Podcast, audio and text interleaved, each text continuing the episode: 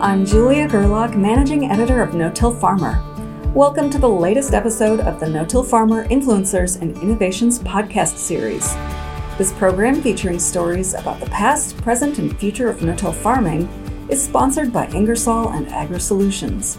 For more information about Ingersoll, visit them at www.ingersolltillage.com.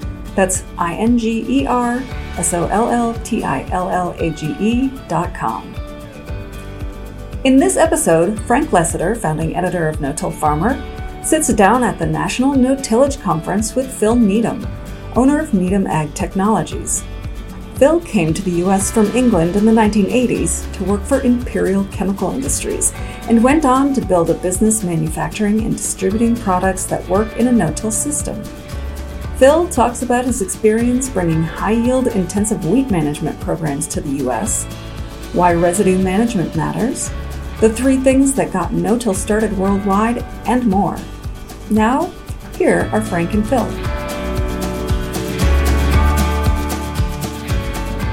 Today we're talking with uh, Phil Needham from Needham Technologies. And uh, Phil, tell us a little bit about your business, but let's start, go back 30 years ago, and you, you somehow immigrated from the UK to the US. And what brought you over here?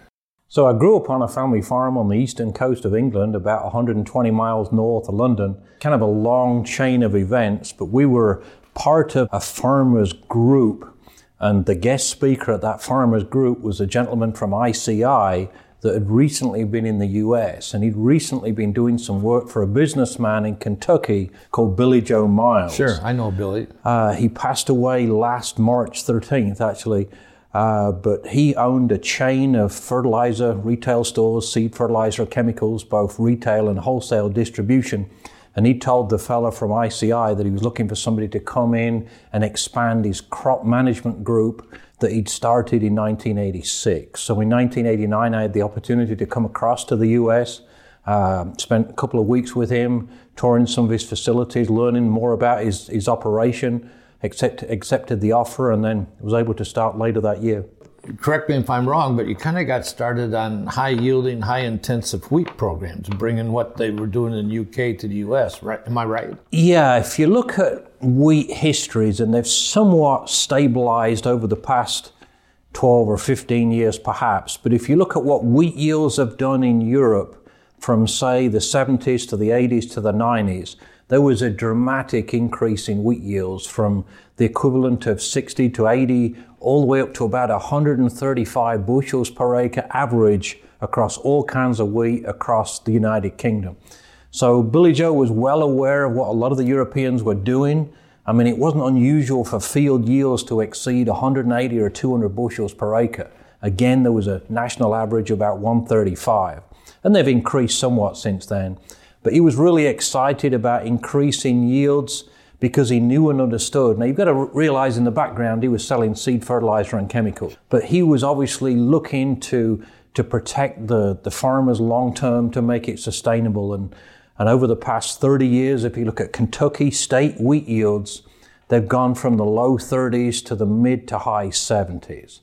So the group that Billy Joe brought over, including myself, I don't need all the credit. There was a big group of people that he brought over, but the group has contributed to more than a doubling in the Kentucky state wheat yield. And then we branched out into surrounding states, then we went west to Texas, Oklahoma, up to North Dakota. So that group had a pretty big influence on wheat production starting out. But I think one of the things you brought with us is the fact that we ought to be fertilizing wheat and probably using fungicides, right? Fungicides were new when we first came over, and you've got to recognize that prior to me coming over in Europe, there was dozens, literally dozens of different modes of action and fungicides available for wheat. When we came across to this country in 89, I think there was Benlate and Bayleton and and Mancozeb, and that was pretty much it. I think Tilt was released in 89 or 90. So it was fungicides were relatively new. But yeah, we learned early on. We did a lot of replicated research. I mean, we had full time R&D personnel on staff that did a lot of research over a lot of sites across a lot of states to really better understand the basics of crop management and what's required to increase yields because the growing season was different, the varieties different, the soils were different, many things were different. But by using replicated trials and a lot of them, we could assemble a very sound database in which we could start learning which inputs, you know, paid off, which ones were economic on a, on a regular, consistent basis. So it took a lot of research to make it work. But we learned early on that it took fertility to build the yield. Then you've got to protect it with fungicides. So it's pretty common today to use two or three different fungicide right. timings in the same growing season, even here in the US. So where you were in Kentucky, a lot of this wheat was double cropped with beans? I would say almost all of the wheat is double cropped in Kentucky. We've got, we're far enough south. Wheat is often planted in October, not always, but most times it's planted in October. And the wheat obviously comes off depending on the year, but the 10th of June, end of June, something like that. And most people are running a no-till drill or air seeder or planter right behind the combine. So yeah, almost all of the wheat would be double crop with soybeans. And if we get decent moisture, we can get 40, 50 bushel beans, sometimes more, double crop after wheat. So the dollar volume that you're generating on an acre gets to be pretty attractive from an economy perspective. So when I first got going in the 70s with no-till farmer, those farmers in Kentucky and Tennessee were also planting barley, but barley kind of dropped out of the picture, didn't it? There was maybe 10 or 15,000 acres of barley produced in the state of Kentucky for a few years, but more recently the prices have deteriorated to the point in which there's very little barley. The big attraction to barley was price and the fact that you could plant soybeans wheat 10 days, two weeks earlier, you'd get a double crop bean yield yeah. that was 10 or, or more bushels better oftentimes because of the earlier planting date. So when did you leave Miles and go out on your own? We went out on our own in 2005. So, uh, yeah, 2005. We started Needham Ag Technologies and we're based in Calhoun, Kentucky. And you got about five employees, full time equivalents? Yeah, including the family members. We've got about eight people total. So we're just a small company. My later years at Miles Farm Supply, managing their OptiCrop program, you know, I spent a lot of my time hiring people, training people, and that's not really what I wanted to do. I'm an infield type guy.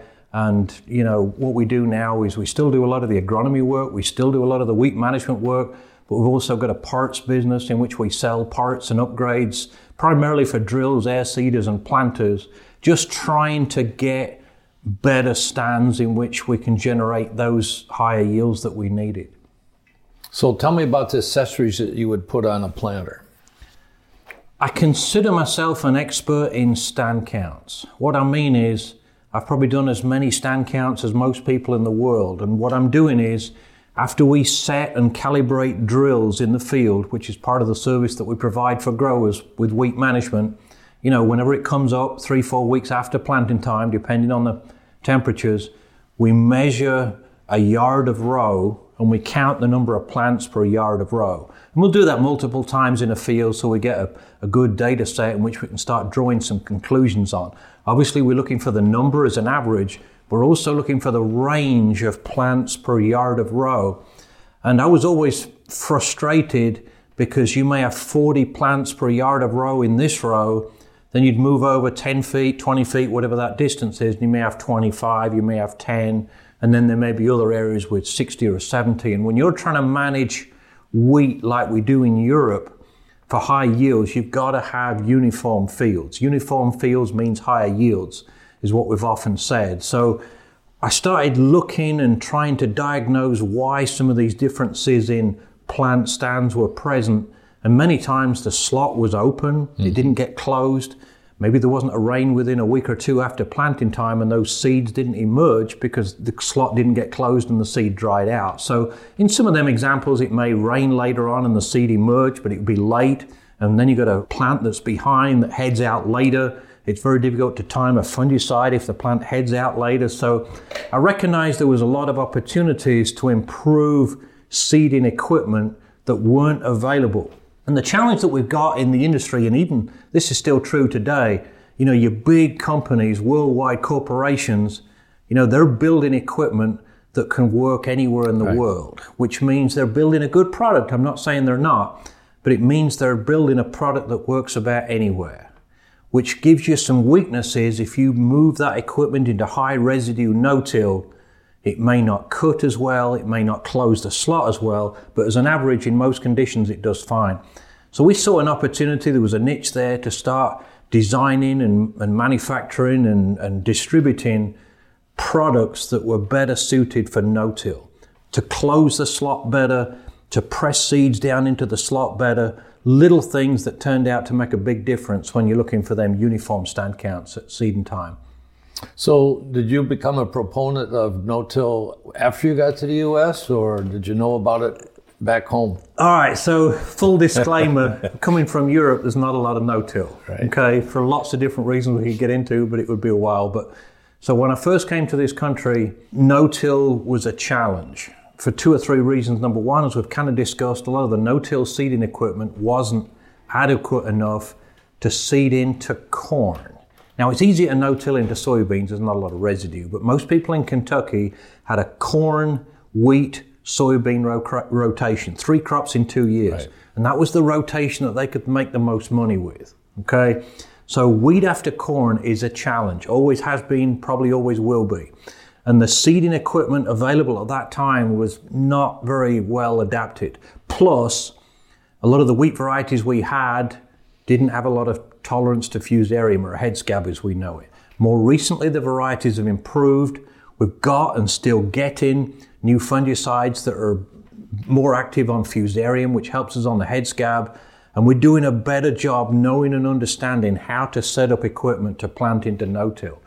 But starting out, no-till was, was really a challenge. I, I, had the opportunity for many years to work with Dr. Lloyd Murdock sure. from the University of Kentucky, great researcher, did a lot of work with him. We did a lot of what we call cooperative research, which is taking it beyond small plots into fields in which we had replicated strips conventional no-till farmer scale equipment on, on farm. And I think over, I'd have to look back at the data, but over 25 or maybe 30 locations, if you average all the data together, I think we got the difference between conventional and no-till down to 1.8 or 2 bushels per acre. So I'm not going to say the no-till is going to yield more than conventional, but what I'm going to say is if you look at the economics, the tillage equipment, the tractors, the soil quality, the lack of soil erosion, which is huge with these big rains that we're getting, no-till just becomes so important and more and more farmers are jumping on that. They're recognizing the benefits. But no-till is not for everyone. Maybe we can get into that later on. But most of the producers that I work with are no-till, have been no-till wheat for many years and they're very successful doing it. Let's talk about that a little because I was going to ask you the question why hasn't no till caught on in the UK and in Europe? Tillage covers a multitude of sins. okay? And maybe later on we'll discuss this, but residue management out of the back of the combine is critical with no till. I've had farmers approach me that I know and I've been past their farms and I knew they wasn't spreading residue very well with the combine. I'd seen it and they'd come to me and they'd say, I'm going to no-till my wheat this fall, or I'm going to no-till my whatever. And I'm going to say to them, or I did say to them, you need to fix your residue management first. Because if you've got a 30 foot head or a 40 foot head and it's spreading residue half the width of the head, right. that's not going to work. So when I said a minute ago, tillage covers a multitude of sins. If you can't spread residue very well, if you till it, you, you bury, you're not, you're not covering all the sins, but you're getting rid of some of the residue management problems. So you've got to start out spreading residue. And absolutely, I'm a strong advocate of no-till, but unless a guy can spread residue evenly at harvest time, I don't encourage guys to start no-tilling. Correct me if I'm wrong here, but it seems to me I remember back in the 70s when there was a little bit of no-till in the UK, they were burning the straw. And even the people that were no-tilling had to quit when they banned burning the straw. Am I right? That's right. Two or three things helped no-till get started worldwide. One was the John Deere 750 no-till drill. Absolutely. Two was Roundup. Right. Three was Roundup Ready soybeans, but there isn't hardly any soybeans in England to even discuss that. But yeah, John Deere made a big advance with their no-till drill, the 750. There wasn't a lot of those imported into England. More recently, they sell the 750A, which is a variant of it that's a folding air seeder, but there's not a lot of there's not a lot of those. There's not a lot of there's not a lot of no-till equipment companies providing no-till equipment. But the challenge is with a lot of Western Europe and even even Eastern Europe to an extent. A lot of them guys have tilled so long they think that tillage is normal. Now, more recently, they're moving more towards minimum till, but and, and don't get me wrong, no till is growing at a, at a relatively slow pace in, in Western Europe. It's growing, but it's growing at a pretty slow pace. So why were the Brits in the 70s able to make no-till work by burning the straw? That's getting rid of that residue Okay. that's such a challenge. But what they started running into was a lot of grass, weeds. Uh, more recently, we've got some better herbicides that's better able to take care of the black grass and some of the grass weeds. But they had a lot of weed problems that came in with the no-till. But if you can keep that residue on the soil surface, which they wasn't doing when they were burning, they were hurting themselves because the weeds were just Right. coming through. If you can cover the ground with a heavy amount of residue, that's probably one of your biggest allies from a point of view of helping reduce weeds. And I think a lot of people have realized that. But rotation too, you can't plant wheat after wheat in a no-till system. In Europe, if you're if you're raising 200 bushel wheat just for a round number, you're not going to be successful planting wheat back into that. And some guys want to plant wheat after wheat two or three times, but they've learnt, you know, if you plant spring beans or spring peas, you can no-till those crops into into wheat. So it takes a little bit more management, a lot more management, really, to be able to no-till in Europe in a high volume residue system with a wet growing season, with a lot of frequent rains that makes no-tilling a challenge too. We'll rejoin the conversation with Frank and Phil in a moment, but I want to take time once again to thank our sponsor, Ingersoll and Agri Solutions, for supporting our No-Till Farmer Influencers and Innovations podcast series. Ingersoll specializes in seedbed solutions. Whatever seedbed challenges you have, Ingersoll can give you the right tools to get the job done. For more information, visit them at ingersolltillage.com. Before we get back to the conversation, Frank is going to share a little known no till farmer fact. Over the years, we've had at least three people go cold turkey on no-till when they hadn't done a single acre in the past. I remember when we first started no-till farmer, a farmer down in Illinois called me one day and said he was going to no-till for the first time on about a thousand acres. That was pretty scary to me because I think most no-tillers should start on a smaller acreage. The same thing happened years later in Wisconsin when another farmer went from no no-tillage one year to over 900 acres the next year. And the first time that we held the National No Tillage Conference in Indianapolis, I remember a Michigan farmer called me up about six weeks later saying he had sold all his high horsepower tractors and all his tillage tools because of what he learned about no till at the first conference. He went from zero acres that year to over 1,000 acres the next year. Is that the way to go? No, it's pretty scary, but all three of these people made it work. Now, let's get back to our conversation with Frank and Phil Needham. I know that you've spent some time in the offices of combine manufacturers talking about residue management and spreading. Tell us a little about what's going on there and what ah. some of the pitfalls have been. Yeah, it's been a challenge. I, I guess at, at one point or another, I've I've done work with most manufacturers.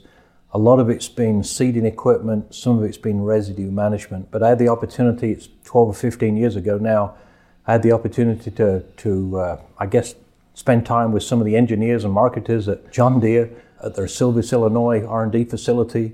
Big glass, nice, fancy office, and sat around a table with marketing and, and engineers. And one of the marketing guys may have been playing devil's advocate when he said this, and I kind of think he was, but he said farmers don't care about residue management. And around that Silvis, Illinois area, you know, everything's tilled. They didn't care. I don't doubt right. it. But the reason I was there, or the reason I was asked to, to go there, I think, was to represent more of the no till farmers. You get into Kansas, for example, I mean, many more states than Kansas, but if you're planting wheat after wheat and the custom cutter's running a 40 foot head and he's spreading residue 20 or 30 feet, and you're trying to no till another wheat crop into that streak of residue, it's a massive problem. Then you got 10, 15, 20 feet without any residue, residue at all, and that soil dries out and it doesn't come up because there's no residue cover. Where there's so much residue we can't cut through it, it's just a massive problem. So I showed them some pictures and some slides and explained how important residue management is for many farmers across the country and around the world. And uh, more recently, they did introduce their Advanced Power Cast, which was originally a German built and it's built by Deere themselves now.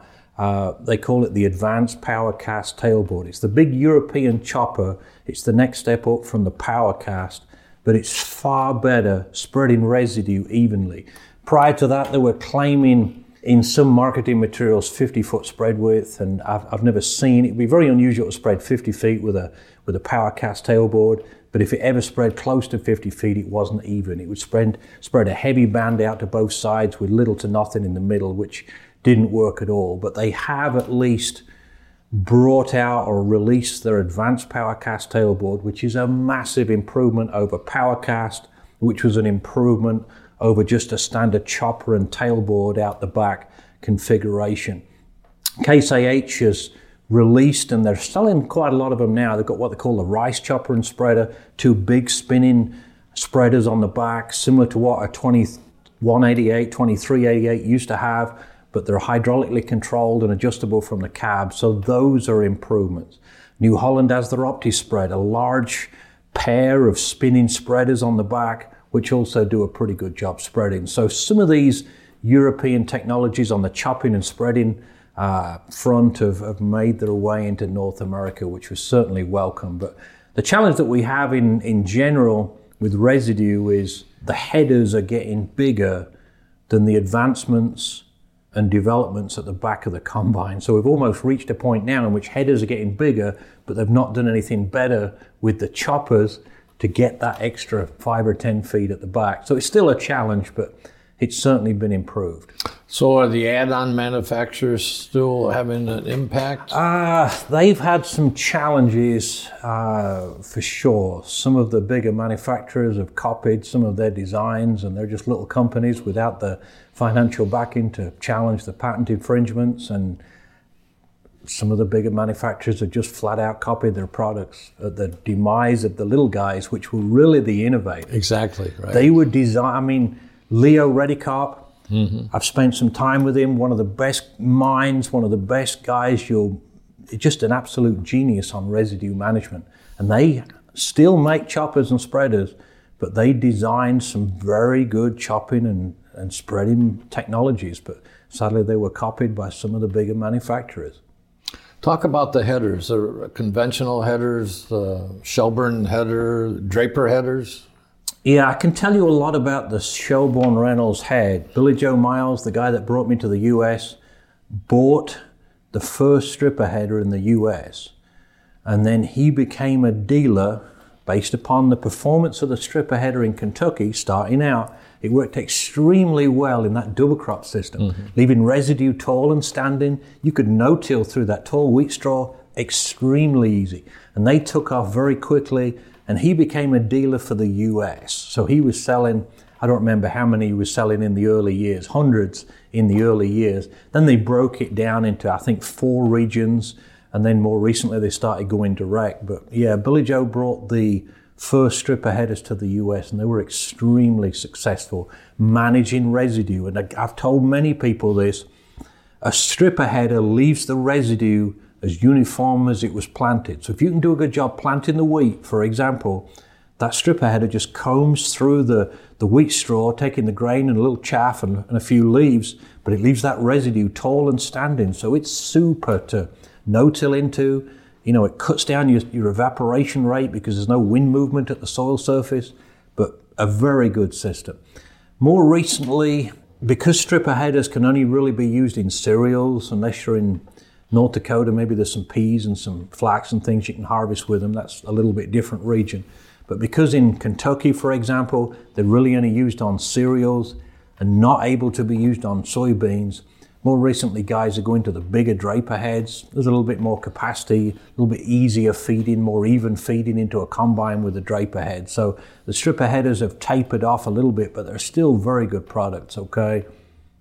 Draper head, what, what height would you like to cut at? I mean, if it's wheat that we're cutting to plant soybeans into, I'd like to run that head as high as possible while getting all the heads. The taller we can leave that residue, the better, because you're not running it through that combine, giving that combine an opportunity to screw up the residue distribution. So, as high as I could cut it, if you can leave it knee high, depends on the height of your wheat, but if you can leave the wheat knee high and get all the grain, I'd leave it that tall. I always remember Harry Young once telling me that when we're no-tilling, we're working a strip three to four inches wide. And he said, we're still moving too much dirt. And his idea was a sewing machine. Are we going to see us narrowing down this ridge where we plant or doing something different? Let's talk about what might be coming in the future. And they're doing it some in Europe, but the reliability of it isn't there yet. There's just too many moving parts. But you can go to some of the big farm shows in Europe and you can see planters that are variable width. And they've basically got telescoping linkages in which you can stretch this planter out to plant maybe 12 rows on 36 inches and you can bring it into half the width and plant 15 inches. So you could plant different crops.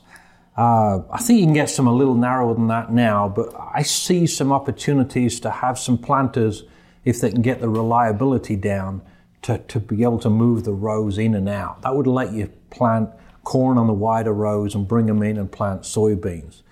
Nutrient placement is really the big thing that a lot of guys, and some guys have really jumped on this, but nutrient placement gets to be really important. Getting a band of fertilizer alongside and underneath that row, not on top, roots grow down.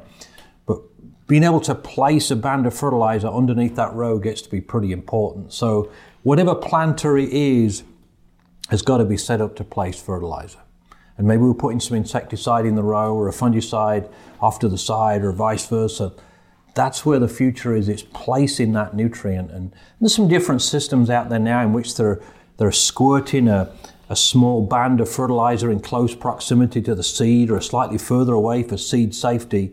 You know, so if you drop a seed, within an inch of that seed, you can squirt a little band of fertilizer. That technology is available now. It's relatively small and a, and a niche market, but this whole fertilizer placement industry is pretty big. And maybe the next step would be some more, and this to a limited limited extent, but extent now, but more crop sensing and more soil sensing. I see down the road you'll have some sensors on the planter, which will be able to sense more than just nitrogen. But if you're in an area of the field that a really high yielding crop the year before and little to no residual nitrogen, maybe it'll bump up the nitrogen rate. And then as you drop down into another area for whatever reason that the, the soil nitrogen's higher, I think it will back that nitrogen rate back down. So judicious use of fertilizer placed close to that row is probably where the big opportunities are. Normally, wheat in the Midwest here that's not double crop, full season would come off in late July or early August. Is there a place for cover crops before you plant corn or soybeans the next spring? There definitely would be there, all the way up into Michigan, perhaps Ontario, because you've got a nice window there to get a cover crop established. And the other thing to go along with it, I mean, some of these cover crops need some fertilizer to get them started too, so we're almost back to the same topic we were a minute ago. But yeah, there's some big opportunities, Indianapolis North to Ontario, let's say, where you could plant a, a very diverse mix, ideally, of, of, of, cover crops between grasses and broadleaves. uh, legumes and, and, and not legumes. But yeah, I would strongly encourage those wheat producers to look at a cover crop. I think that would be an excellent option ahead of corn or, or ahead of soybeans. One of the hot topics right now among cover croppers is planting green, planting, not killing this cover crop until after you've planted maybe corn.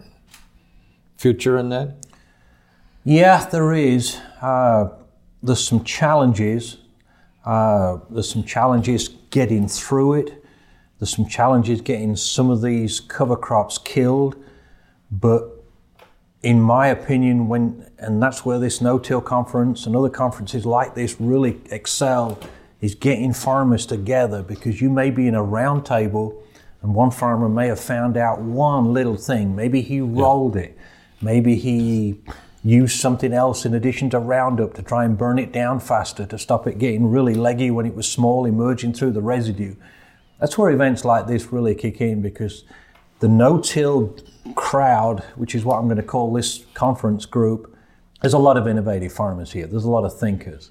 And many times they're what I call sleepers. They know how to do things, but they're not going to publicly tell everybody all about it. But if you obviously start talking to them in the corridors and you say, What about this? Are you doing that? Oh, yeah, I've been doing that for 12 or 15 years, but they wouldn't tell you. But yeah, there's a lot of knowledge here. There's a lot of passion for no-till, and those are the kind of people you need to seek out and ask them and just say, "Hey, planting green, what do we need to do to make it work?" And they'll give you a list of things. You know, it may be a fuller season corn, it may be a fertilizer in the row, it may be a, a, a razor wheel up front to part the residue because the spike wheel wraps, it may be a roller in front of the tractor to push it down. A lot of them guys have been doing it and doing it for a few years successfully. So I encourage that it just takes a much higher degree of management than just no-till. Earlier said the two things that made no-till work, and I agree with you, was the John Deere 750 drill and Roundup. And there's lots of pressure on Roundup right now in the states. There's court cases saying it's causing cancer, and it's both sides of this issue. Mm-hmm. What would happen to the no-till acreage if glyphosate got banned? They've threatened to pull it in Europe, in right. Western Europe. Recently, I think it's got extended for two years or three years, but that would be serious because many of the Western European countries don't have access to glyphosate, to gramoxone, paraquat. Right. So if we lost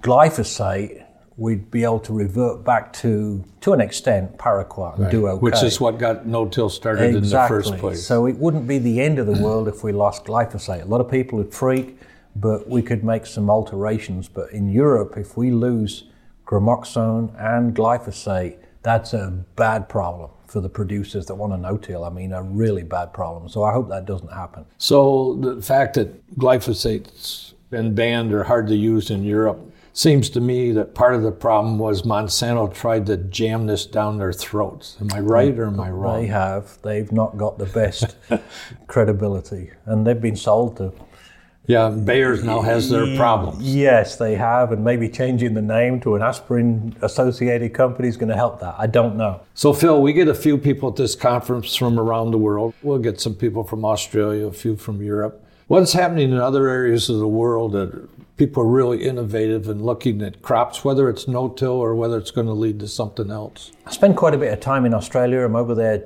almost every year. I wasn't there in, in, in 18, but I'm going to be there again in 19 control traffic has exceeded and accelerated in Australia faster than anywhere else.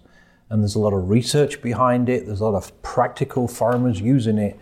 And control traffic isn't for everyone, but I've got growers that I work with that have been using control traffic successfully for five, six, seven years now. And I really think control traffic is something that needs to be encouraged and promoted. I mean, there's so many direct things that you benefit from from control traffic. But there's so many little things that we've learned that are so beneficial that the little things have often made more of a difference than the big things. But the control traffic, number one, is you're never planting or you shouldn't be planting a crop where a wheel track ran. So you're setting up a combine, for example, with a 12 row, 30 foot head on the front on 30 inch centers, and you're running not duals, you're running a pair of wheels on four meter centers or whatever that distance is. So then you set your tractor up and your air seeder up with your air cart and your sprayer is a multiple of 30 feet passes, maybe a 90 or 100 foot boom. And there's all kinds of information on the web. You can Google it and spend hours reading it. But you're basically not planting a crop where your wheel tracks have been. And that is huge, especially if you're planting in higher moisture areas. You then have the ability to offset your rows by four inches or six inches. So your soybeans are, are, offset over from your wheat rows, or your corn rows are offset over from your soybean rows, or your soybean rows are offset from your corn rows, which gives you some benefits in which you're never planting down a corn row, which you can do it with controlled traffic because the, the tractor's running RTK and maybe you got an RTK receiver on your, on your drill too, so you can control all of this, which is huge. Uh, you've also got the ability in which you can adjust you know, some of your row units. If your row units are, like in wheat, planting a wheel track, then you can, you know, you're always in that wheel track, you can turn the down pressure up.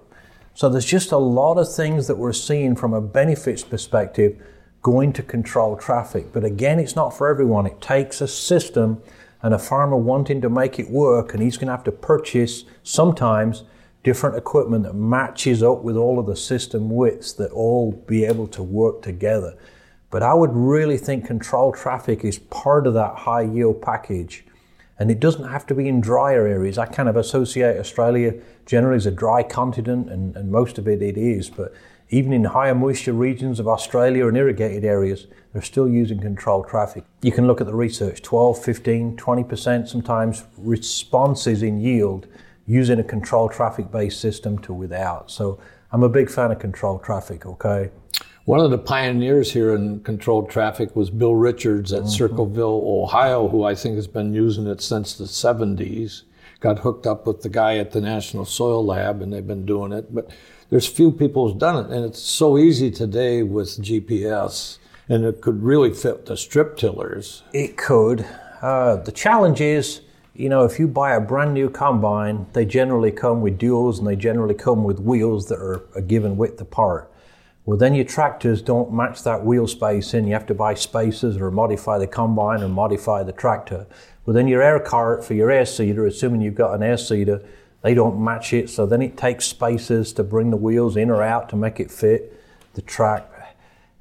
If the manufacturers, and I've said this before, I don't think we've said this today, but if the manufacturers wanted no-till to work, this is what they'd offer. And I've said this before. I mean, I've been on farms. There's there's one at Gettysburg, South Dakota. It's been a few years since I was on it. Uh, but there's a farm at Gettysburg, South Dakota. When I was there, I think they were farming 81 or 8,400 acres of row crops, uh, and wheat also. And they had one tractor, an air seeder with a cart, and a planter. Now, I think they had some cattle too, and they had a loader tractor and some other things. But their farm tractor was a front wheel assist, like a 225, 250 horse row crop front wheel assist tractor. That was their tractor. Okay, that was their only tractor for, for the right. for the farm operations, apart from the loader tractors for livestock. And where I'm going with this is, can you imagine how few tractors John Deere or Case IH or AGCO would sell if everybody went no-till? I mean, they want to sell tractors, high horsepower, big four wheel drives. They want to sell rippers. They want to sell this. They want to sell the big wide field cultivators. That's their bread and butter. Exactly. It takes high horsepower. And if you look at the Furrow magazine or any of the corporate magazines, there's no no till in there. They'll show a no till planter working in a field in central Illinois that looks like it's been worked four or six inches deep with hardly a speck of residue anywhere in the photo frame. They don't want no till. And that's a challenge we've got in the industry. A lot of farmers look to the manufacturers for guidance and leadership, but they're not promoting no-till. It's in their interest to sell big tractors, rippers. so we got some people around the world doing some research on 65 and 70 horsepower autonomous tractors.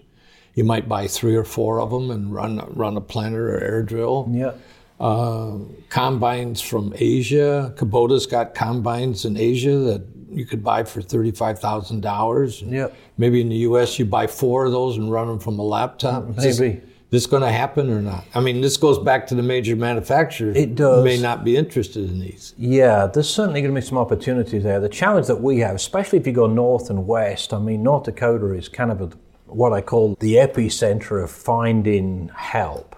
You know, so many guys in that area with the oil patches stealing Right. all the good help. I mean, it's crazy how much them oil patches are paying rural labor, and the farmers just aren't able to find good help. So, in those areas, especially in Western Canada too, to an extent, you know, having an autonomous tractor, you know, that could eliminate two or three people would be massive. If you could run it 24 hours a day and keep it out of the sloughs and the sinkholes, you know, I think Right. that would be massive. Some of our farm equipment dealers are waking up to the fact that if we went here, they'd have to be providing parts and service 24 hours a day. I mean, if a guy's running one of these tractors 24 hours a day and it breaks down at 2 a.m., That's right. he wants the tech out there. That's going to be a challenge for them. So there's going to be some labor resource re- required Right. for that at a cost. That's right. Well, Phil, thanks very much. All You're right, very enjoyed it. intriguing and uh, a lot it. of innovative ideas. You're always a good source of information. Thank you very much.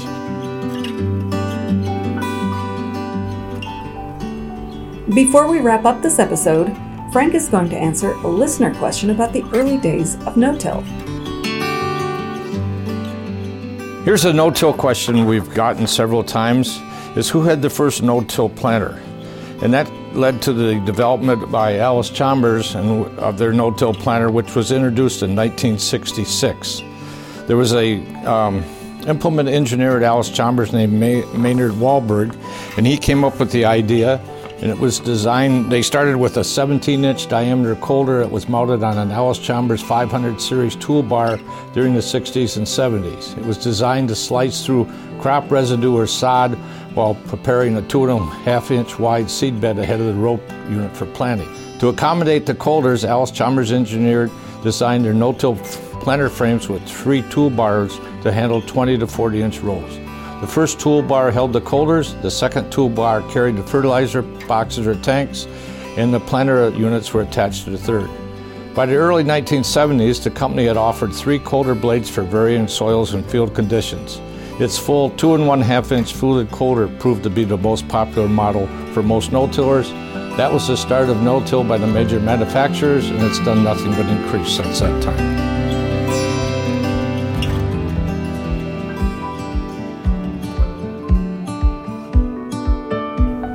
Thanks to Frank Lessiter and Phil Needham for sharing their stories and memories about these no-till innovations and challenges. Similar stories can also be found in Frank's book, From Maverick to Mainstream, which is available at no-tillfarmer.com forward slash no-till maverick. Again, we'd like to thank our sponsor, Ingersoll and Agri Solutions, for helping to make this No-Till Farmer Influencers and Innovations podcast series possible. If you have any feedback on today's episode, please feel free to email me at jgerlach at lessitermedia.com or call me at 262 777 2404. And don't forget that Frank would love to answer your questions about no-till and the people and innovations that have made an impact on today's practices. So please email your questions to us at listenermail at no-tillfarmer.com. And if you haven't done so already, you can subscribe to this podcast on iTunes or the Google Play Store to get an alert as soon as future episodes are released. For Frank Lessiter and our entire staff here at No Till Farmer, I'm managing editor Julia Gerlach. Thank you for listening.